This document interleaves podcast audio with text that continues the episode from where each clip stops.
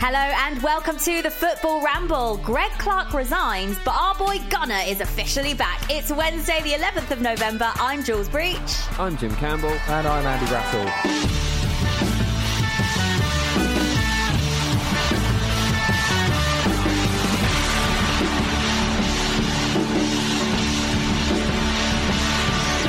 Yes, hello Ramblers. We are fully into lockdown 2.0. I'm working from home today. Andy, Jim, I've got you on Zoom so I can see your beautiful little faces. How has the lockdown 2.0 been treating both of you so far, Jim? Yeah, it's all right. Uh, I now live with a dog, so Ooh, happy days. great. Yeah, exactly. So yeah, just hanging out with him mostly. It makes it sound like the dog is your flatmate. He is my flatmate because he's not my dog. Right, He's, yeah, okay. he's, he's my, my flatmate's dog, and he's, he's sort of like shared between between her and someone else. It's a complicated situation, but he's at ours for this part of the lockdown. So is, is he doing? Is he doing his share of cooking, cleaning the bathroom, and paying the bills? He's doing his share of eating the cooking. Uh, but other, other Well, than that, he's not really start. pulling his weight. Yeah. It's a start. I tell you what, having a dog, to be fair, for this second lockdown, because I didn't have one for the first lockdown. I know we're only, what, a few days into it now, or, or, or almost a week. Wait, how long has it been? I've, do you know what? I've lost count of the days, if I'm being Yeah. completely honest, but it has been already slightly easier having, having a dog there for company. What about you, Andy? No dog, but two children to keep occupied in lockdown. They're at school though, which is the big difference between lockdown number one. So uh, I've I've moved away from being uh, the world's worst German teacher to being the world's let's say 437th best podcaster. the world's foremost Andy Brassell. exactly, exactly. Well, look, we're going to make sure that you guys, if you are off work at the moment, or if you're working from home and obviously not really being able to get out and about, that you have as much amazing material to listen to in this hmm. lockdown. And there's a brand new episode of Between the Lines out today with Melissa Reddy. This week, she unpacks the prejudice policing of football fans. It's a really interesting listen. It's all about fans' rights, their reputation, and the history of why they're treated as they are. Laws such as not being able to drink within sight of the pitch were rushed into existence in the 80s and still govern the way fans are managed now. So Melissa fans finds out why and asks how we can all help to enforce change. Just search Between the Lines with Melissa Reddy in your podcast app. All right, let's get on to the big news story from yesterday. FA chairman or former FA chairman Greg Clarke resigning. Now, watching this unfold on Sky Sports News throughout the day, it was just like Greg Clarke digging himself a bigger and bigger hole. The more and more I heard about this, it was um it's shocking really and just he i mean obviously the right thing for him to resign if you missed this news yesterday he basically offended everyone didn't he boys? I mean Yeah. he offended every area in which football is working so hard to be inclusive of. He offended minority ethnic groups he offended women he offended the lgbt community. Um, in doing so he was actually on a call with the government uh, over zoom to actually talk about um, about Project Big Picture being more substantial than he let on, it eventually went on to them talking about diversity and inclusion, which is where it just all went horribly wrong for him. He referred to BAME footballers as coloured. Uh, he also talked about um, different job roles that people have in the backroom staff and, and in terms of office as well. And he said if you go to the IT department at the FA, there's a lot more South Asians than there are Afro Caribbeans because they have different career interests. Uh, incredible, really. He also described being gay as a life choice. He said that the issue in developing female goalkeepers is that young girls don't like having a football ki- kicked at them. I mean, everything he said was just wrong on so many levels. And after that, he resigned as the FA chairman. Jim, what was your reaction to this? Well, when you hear it sort of spread out like that, it sounds like he was a like somebody screaming at a rally. Do you know what I mean? When you look at all of those different points in isolation, and it's important to, to remember that actually he was just kind of speaking quite casually in ways that he wasn't really, you know, he didn't consider to be controversial or offensive or insensitive in any way. And that is what's absolutely staggering about this to me. And I, I saw this, and it was almost it, you, when you look at those, it's like he's lost a bet. Like it's to see how Yeah. many people he can upset in one in one conversation, and it, it, it's it's just unbelievable. And I think the issue is that obviously he should be a lot more aware of the impact of the language that he uses. Um, that goes without saying, um, and also the opinion. It's particularly. I think the thing that I, I found particularly galling was when he talks about if you go to the IT department of the FA, there's a lot more South Asians than there are Afro Caribbeans. And that perpetuates such a dangerous stereotype that you know Yeah. certain certain communities are stereotyped in certain ways and pushed into certain uh, careers based on those s- stereotypes. Um, and he should be so much better at applying critical thinking to why to, to why he thinks that sort of thing. It, it it really came across to me that the word diversity to him is a word on a meeting agenda.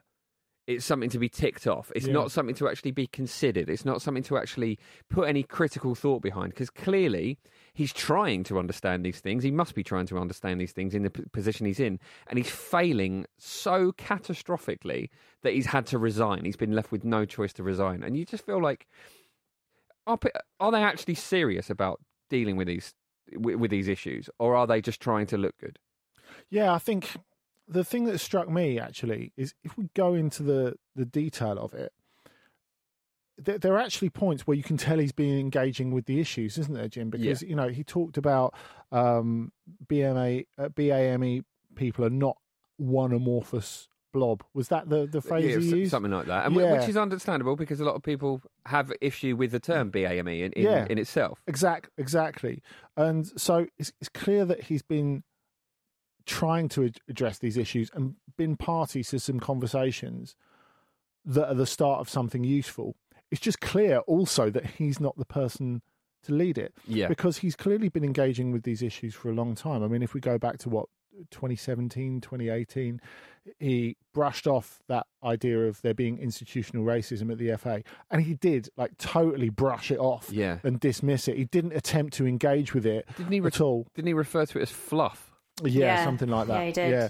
So I, I I think that that he's he's learned so little and how to deal with these issues in like what two three years is absolutely remarkable in one sense, but in the other sense, he's someone who's made so many mistakes. I mean, I mean, so many misjudgments. Mm. I think of public mood. You look at Project Big Picture. I think that's that's clearly part of it. I mean, Jules talked at the top about him, him being on there to explain that in the first place. He was the guy who tried to sell Wembley, and couldn't sell Wembley. Mm. I mean, it's just a catalogue of, of of failure. But I think if we move away from Greg Clarke actually for a minute, I think that the, the most concerning thing is this isn't just an isolated case. And that's always the problem, I think, when you get this sort of language used. It's not like it's one person, it's indicative of um, an attitude, of a culture, Mm. of a certain class of football administrator.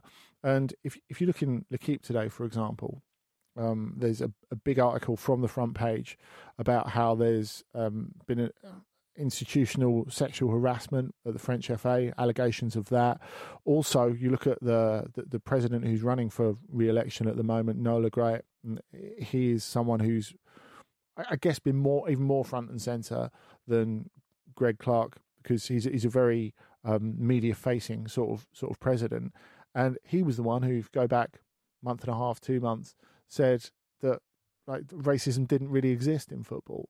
So th- th- this is someone who, again, I, I think Jim, when we were talking about it earlier, you f- you were saying a certain type of person who finds it very hard to step out of their own personal experience, Yes. which is a dreadful quality Mm. for a chairman or a president Absolutely. of any organisation. But what I'm saying is, it's not just down to. It's, it's not just Greg Clarke or the FA. We're talking about administrators in football, Europe wide, worldwide. Yeah. I mean, it's a certain profile of person that has been in this job because of the kind of historical advantages that effectively old white men have had. Uh, and we're seeing a sea change in society, and those people cannot keep up with it. And they're proving it here time and time again. And I don't really have much truck for the idea that you can't teach an old dog new tricks as well, particularly if you're in a position of influence and a position of power like that. Just be better. Just be Yeah. better. It's what your job is.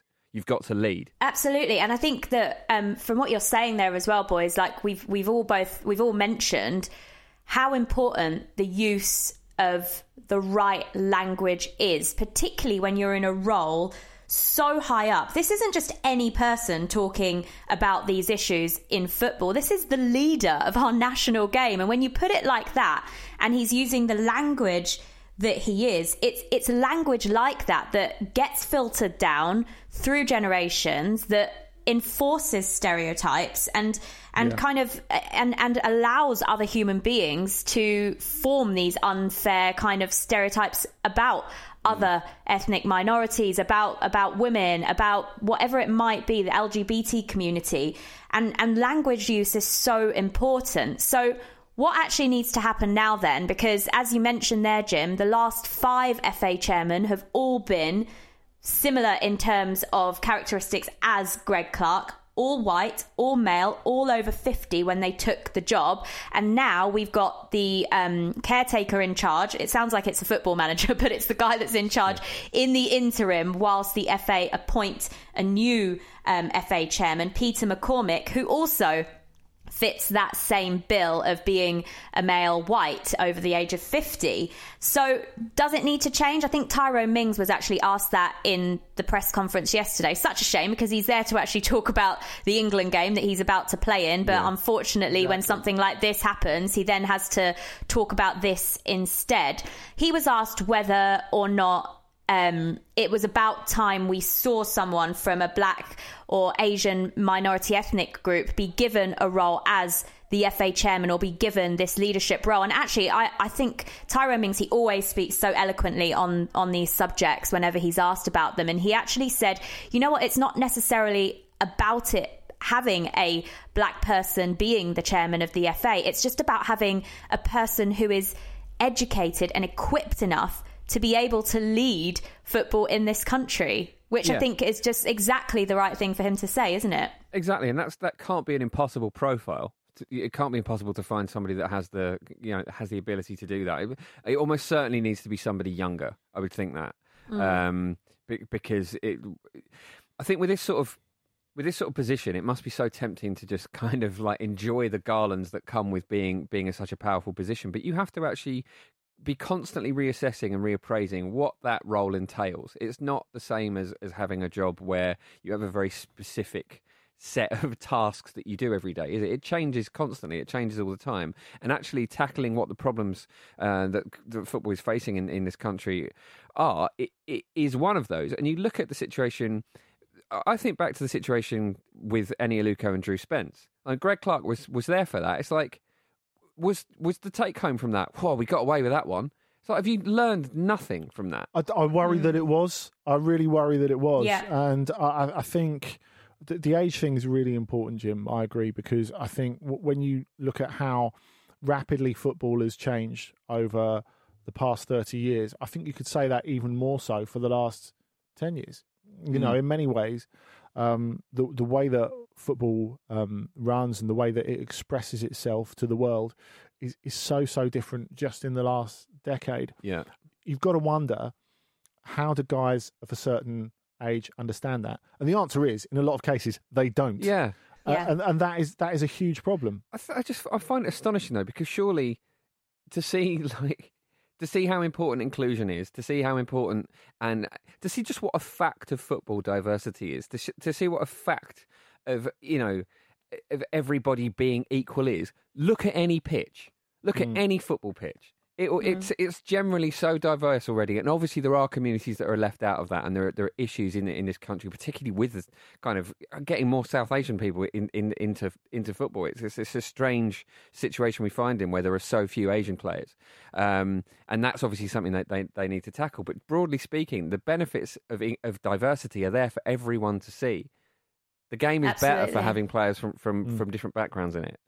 Yeah, I, I, do think it's a generational thing when it comes to language used as well. And, and um, when we were talking about the kind of body language that Greg Clarke was using when he was on this Zoom call, is you could obviously see the way he was speaking and and he seemed very sure of the language he was using and very mm. kind of as you say it was quite casual in the way he sort of approached all these subjects he felt it felt to me like he was just having a conversation like he would with friends about this kind of subject and that's dangerous that he feels so he felt so comfortable to use the language he did when that language was so wrong, so mm. archaic. And I think you're right. I think that now there needs to be someone younger in that role, someone who understands more the kind of society we're living in now, because things have changed so much over the years. So it'll be in, it will be interesting to see how this one pans out, and uh, I'm sure we'll be talking a bit more about it uh, in the coming days and weeks. I think it's also worth noting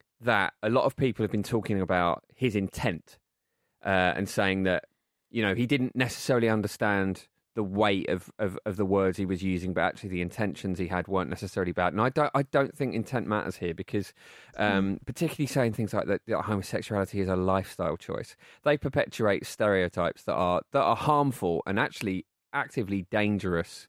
For, for, for people in those communities because they, they spread just things that aren't true. And it, but it reveals that, the way that he thinks about things as well. I don't think you can say that it's just language, and uh, especially the, the, the job he's in choosing the right words are paramount. Mm. That yeah. is absolutely 80% of the job.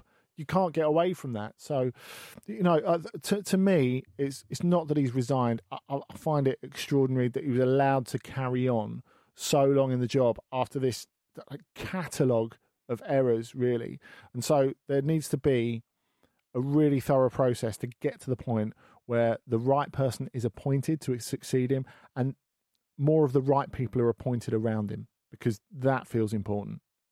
Yeah, I think it's very telling as well that after the disaster that happened in that meeting, he apparently phoned around the board for backing and he got absolutely no support. So I think that says it all, doesn't it, really? Um, someone who has had a lot of support, though, he's back! Gunnersaurus! He returns. A positive it's, dinosaur yes! story. Do you know what? I feel like we've talked. I think we've given Gunnersaurus more air than some footballers in yeah, this and start some, of year, clubs. we? we have, but he was finally pictured back at the ground yesterday at the Emirates. Yes, Gunnersaurus is back. Um, you'll remember us telling you about the story that he was let go, and then good old Mesut Ozil decided to pay his salary um, and to keep him in a job. So he was allowed back in his job, but of course, with no fans in the stadium, Gunnersaurus hadn't been back at the Emirates yet until yesterday. And the pictures are just lovely. They were they were all over social media. He looks like a happy little dino, doesn't he? He does. Although, right? Although he does always have the same expression on his face. so he does look happy because, as you say, that is just his foam face.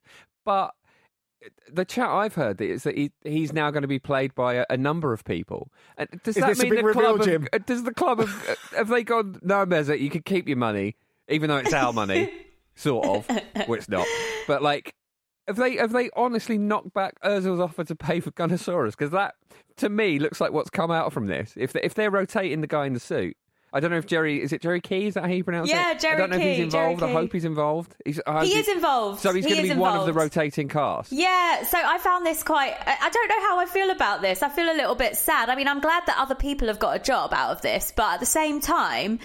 This was Jerry's job. Yeah. And it was it was Jerry who the people wanted to save from being made redundant. So they, it, like you say, Jim, it's almost like they've gone. Do you know what, Mesut? Keep your cash. We'll bring Gunnersaurus back. We'll we'll listen to what the people want, but actually yeah. we'll put you, we'll put you on a roster, a rotating freelance dinosaur roster unless, with a, with several other people. Unless they've gone, you know what, Mesut? You've said you pay for Gunnersaurus. That's that's really good of you. There's six of him now. The six, and they're all on eighty grand a year. I reckon they've they've made him get in the suit. I, I, I reckon. Ozil? Yeah, you're you're looking at Ozil uh, Mustafi, Sokratis, he's got to be in the mix as, yeah, as, as, well. You wanted to be involved in match days, boys. You were kicking off. Sokratis, I think, would be really good at it. I think he would be. He's a he's a warhorse, Sokratis. I think he's. I, I actually like him. He would be an absolute demon with the t-shirt cannon. I, I, what footballers do you think would make the best mascots at their clubs? Hmm. What immediately I thought of David Luiz. David Luiz would also be excellent. Yeah, he's sort of like a mascot on the pitch, though, isn't he? yeah, I suppose so. Yeah. um, I, I, th- I think the, the the mistake we can make is thinking that Gunnersaurus has to. Because when I was thinking of Jim being one of the rotating casts, yeah. Well, I wasn't asked.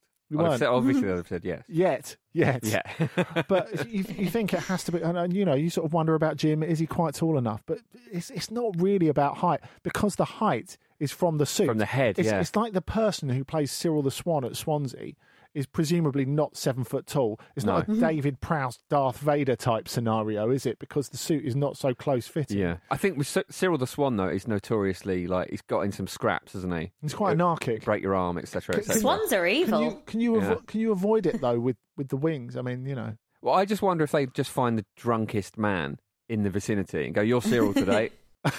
you've passed the breathalyzer. You've come out on top." The thing is, though, surely height must must have some kind of. You must be of. You must have to be of a certain height because can you imagine me getting in the Gunnersaurus suit, five foot two?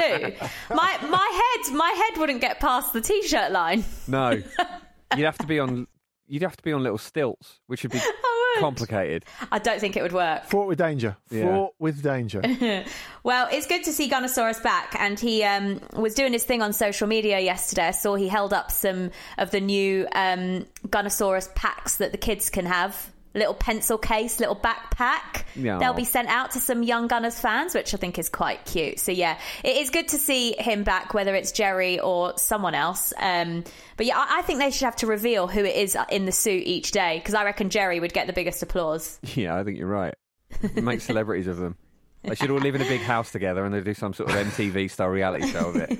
Keeping up with Gunnersaurus. Would, would people? I, I think we're getting ahead of ourselves here. People are going to recognise Jerry outside the suit. I mean, really, as far as mascots go, he's a bit like David Axelrod. You're very, very familiar with his work, but you wouldn't recognise him if you bumped into him in a cafe or something. or Deadmau5. the Daft Punk of Premier League mascots. Do you reckon he like you know when um, they did the Grammys in in LA and uh, that they were they were boarding at LAX. The two Daft Punk guys wearing like normal clothes, like jeans and t-shirt, but with the actual helmets on. I just wonder if, like Jerry on a match day, like you know, knocks about sort of like Tufnell Park in sort of like you know, jeans and a t-shirt, or possibly because he's an older gentleman, a blazer and a cravat, Yeah. but with the head on. Just the head. It's quite a terrifying thought, actually, isn't it? That is that is scary. If I ever got to wear the suit, I would wear just the head around the house. And I mean just the head. It would terrify everyone. I don't know what's more terrifying, just wearing the head or just wearing the body with your head popping out, Jim. But I don't know if my head would stick out. So maybe because of the, because of the way it all lines up, maybe that would be even worse. That big decapitated dinosaur wandering about. All right, let's take a break. After this, we're going to chat Danny Drinkwater needing a club and a bit more from you guys from your emails.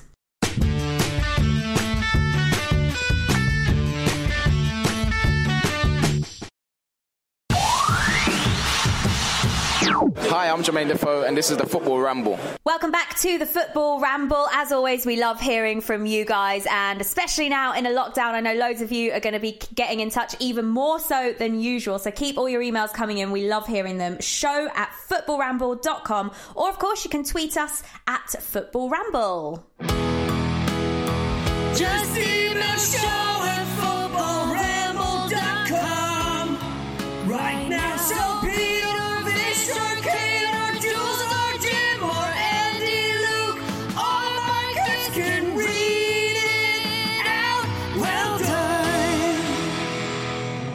Hello, got an email here from Adam Cousins. Good day, Ramblers. Further to your chat today about sloping pictures and the mention of a Sheffield team, I want to draw your attention to the oldest ground in the world, Hallam FC, a semi pro team in Sheffield. The pitch at Hallam is notoriously sloped, so much so that you'd probably take being 3 0 down at half time when kicking uphill.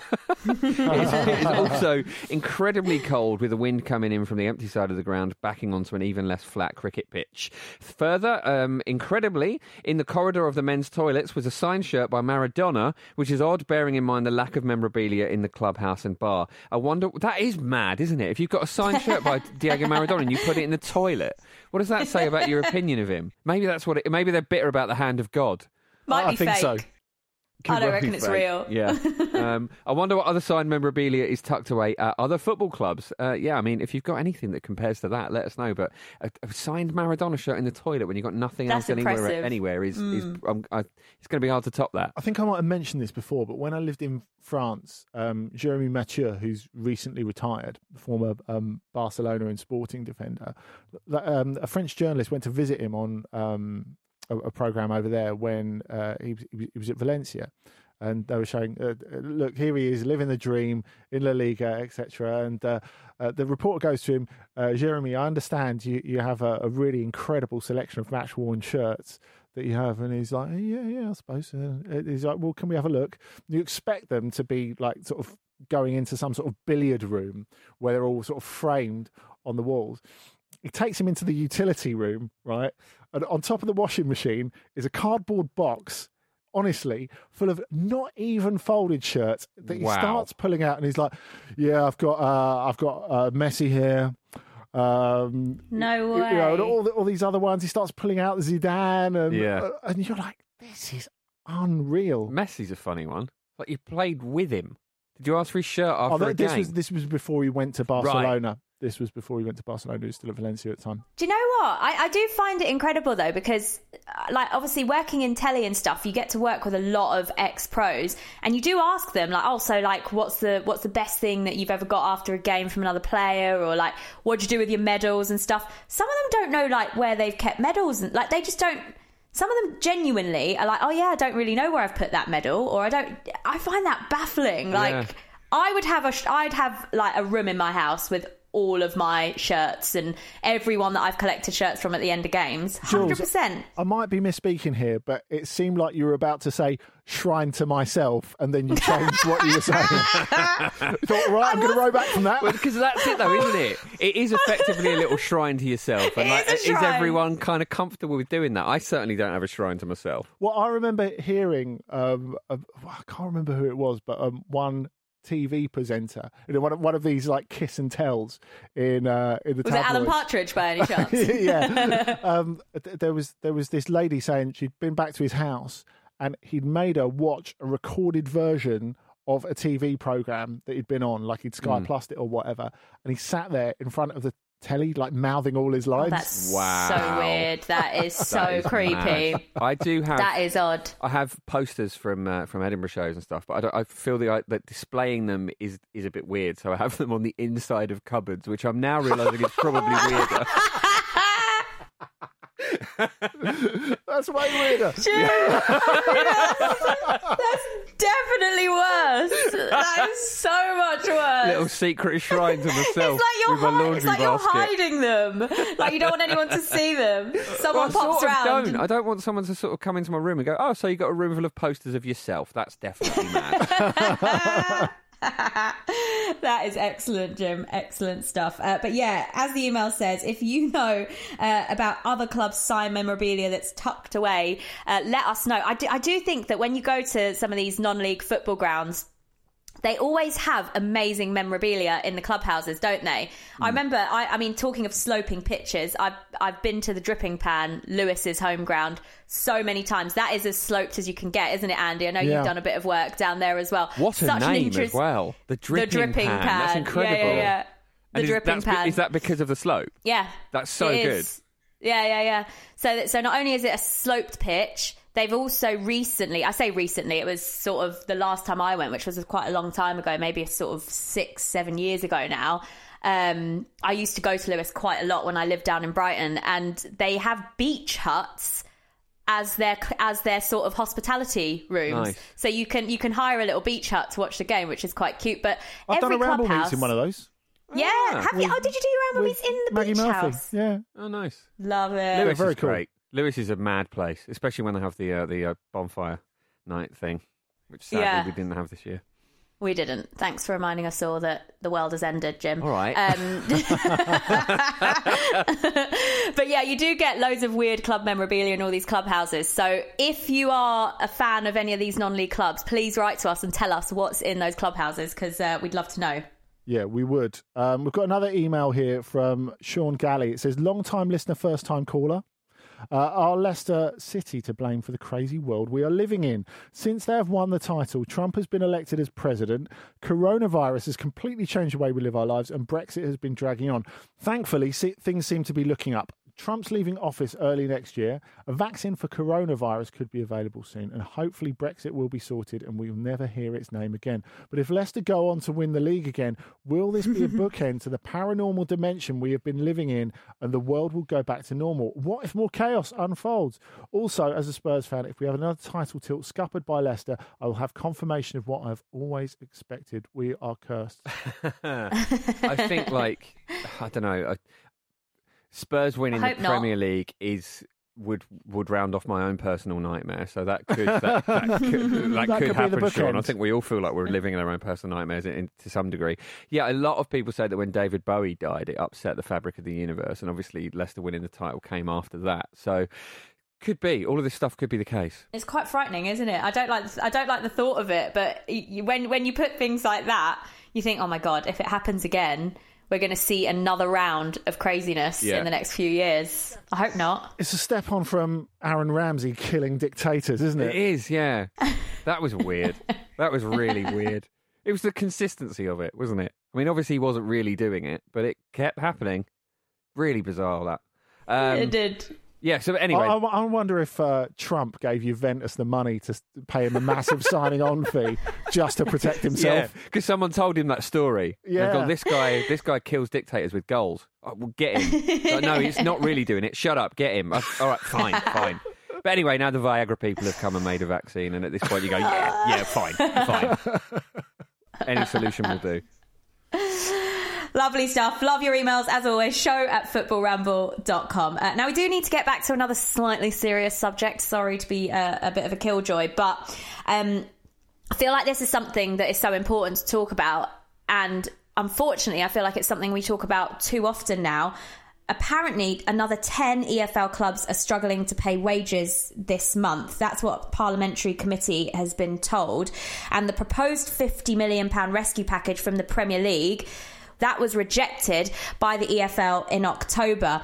But as I said, I feel like this is something we constantly talk about. There are so many clubs struggling financially in the EFL. So, what's going to happen? Is this just going to be something we continue to talk about until more clubs go out of business, like Macclesfield? Thankfully, we've seen that they've recently been reformed and rescued thanks to Robbie Savage and his team of people behind that. But like, what what is going on here, and what needs to change? Because Yeah. Is this just going to keep happening until more and more clubs just go out of business? It's just a sad time for football fans, isn't it? It, it is, Jules, and I'm really surprised that it's kind of taken this long for a story like this to to come out because these clubs have been under the pump for a really long while now, um, especially some of the smaller ones who can't generate TV money because we, we know about the the iFollow model and how well a it's not very good experience for people actually buying it and b how it's heavily weighted to um, the bigger clubs with with bigger followings um, like Sunderland, Portsmouth, etc., etc. Um, I, I do think there's there's a, there's a couple of issues here. Um, firstly, I think it's not just the money; it's the way that it's going to be distributed. Because um, to say that the current situation with clubs being in this sort of trouble is simply a result of what's happened with coronavirus, of course, it's not helped. Uh, it's it's it's been something that's a a, a huge problem, but. Um, the reason that clubs have been so vulnerable to this, especially in League One and League Two, is because a lot of them are not brilliantly run and have been living beyond their means for a long time. You can say that about championship teams as well. And what I think is it just goes back to the, the, the same problem, which is the EFL has, has has not been fit for purpose for a very long time. Now, I've I've heard chat about there should be an independent football regulator um, for for football in England, and I, I couldn't agree with that more because I think the biggest problem when you're the Premier League or anyone else, government, thinking of handing over money to help these clubs, you want to know that it's going to be more than the flimsiest of cheap sticking plasters. You need to know that is actually going to help. And do we trust the clubs to look after themselves with the money?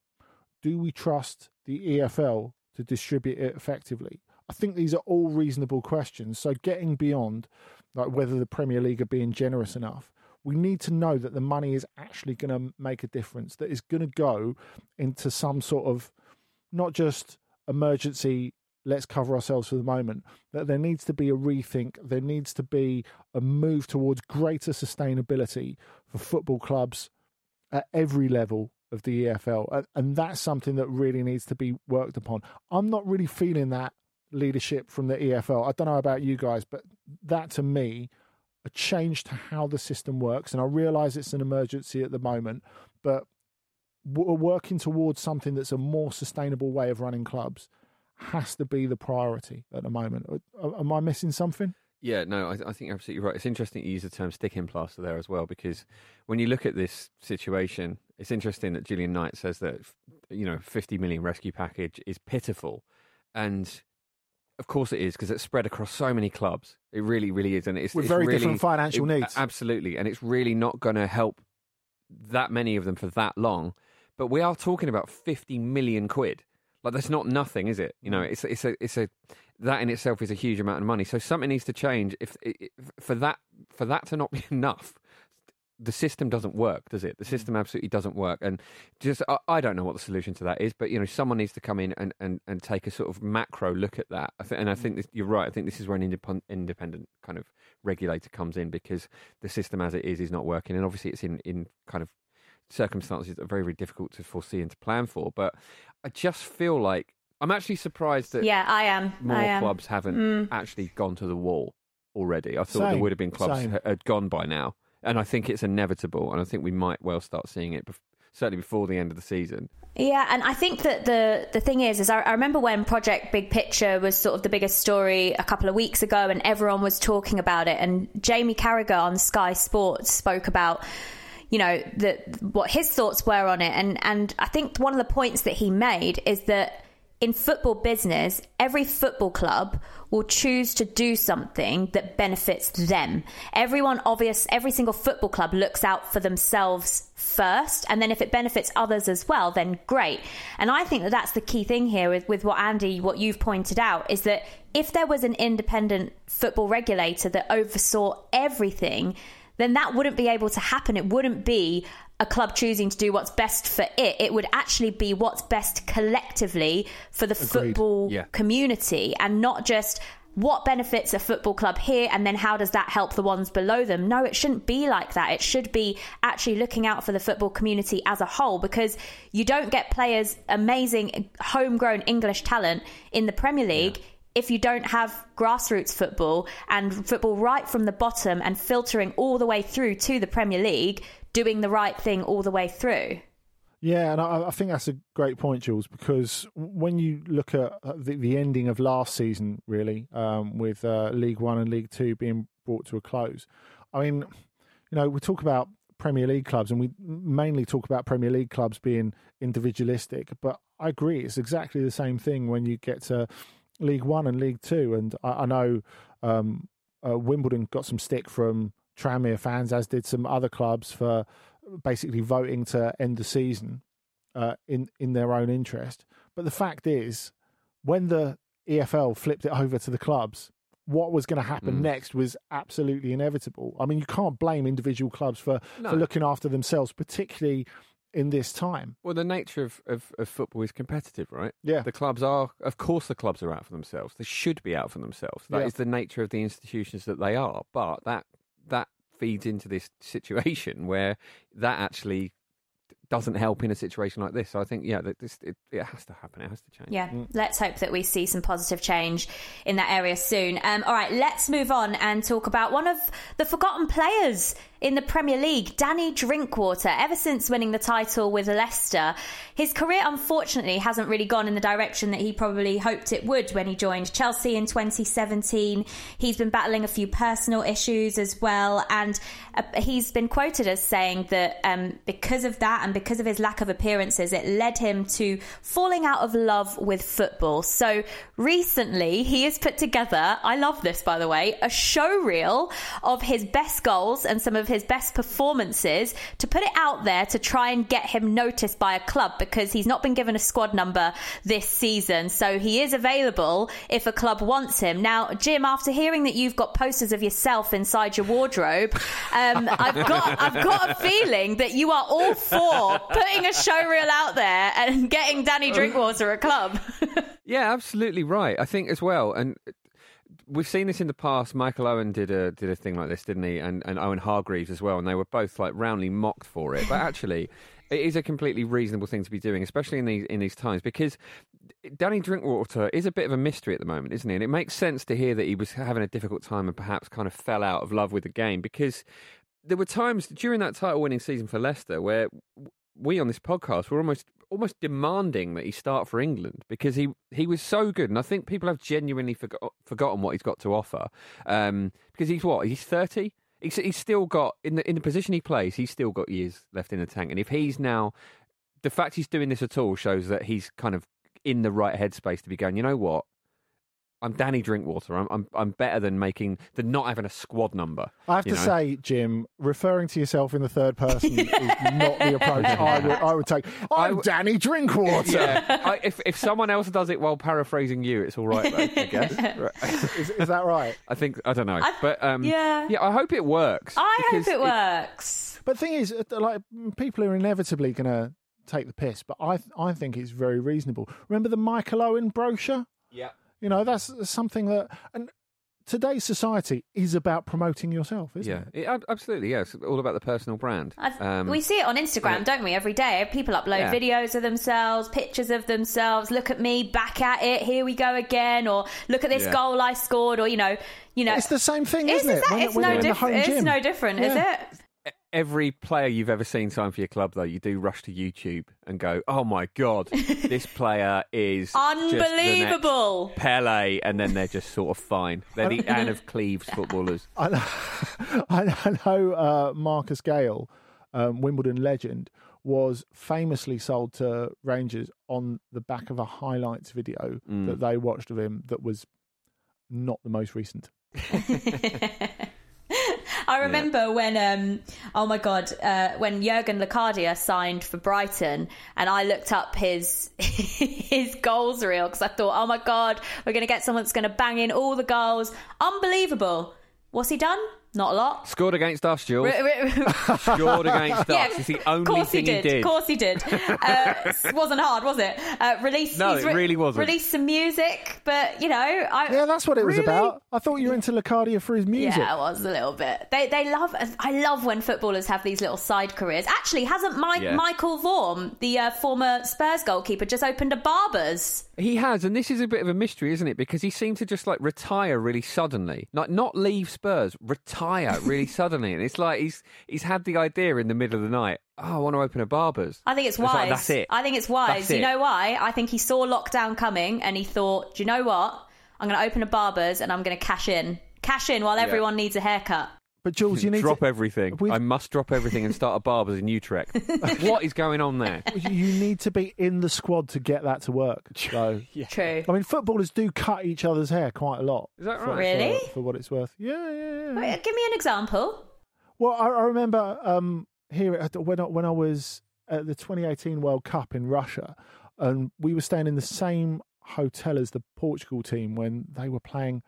I guess it must have been Iran in Saransk, I think. Anyway, we were walking down the, the, the hotel after going out for dinner, and we could hear some giggling from one of the rooms, and they were all in there with the clippers cutting each other's hair. Wow. So if you if you wonder if all like seventy five percent of footballers' money goes on haircuts because they all look so fresh cut, Yeah, yeah, every yeah. single game now, I think is a lot of inter team haircutting Mm. goes on. I love the idea that like Victor Lindelof is doing Paul Pogba's hair, and it's not some professional hairdresser because his hair always looks amazing. Uh, well, I, I guess like Paul Pogba's hair is always ridiculously made such an issue. But what if it's not his choice? what what what if Lindelof goes? Well, I wonder how I'd look with a blonde stripe, Paul. Yeah. I like the idea of David Luiz just coming into the dressing room with some clippers and going, "Who's next?" Absolutely not. Don't come anywhere near me. Um, all right, that's it from us today. Thanks for listening, Ramblers. Andy, you're going to be back tomorrow, busy boy. You're going to be here with Vish and with Kate. For now, though, Andy, say goodbye. Goodbye. Jim, Bye. that's nice. See you later.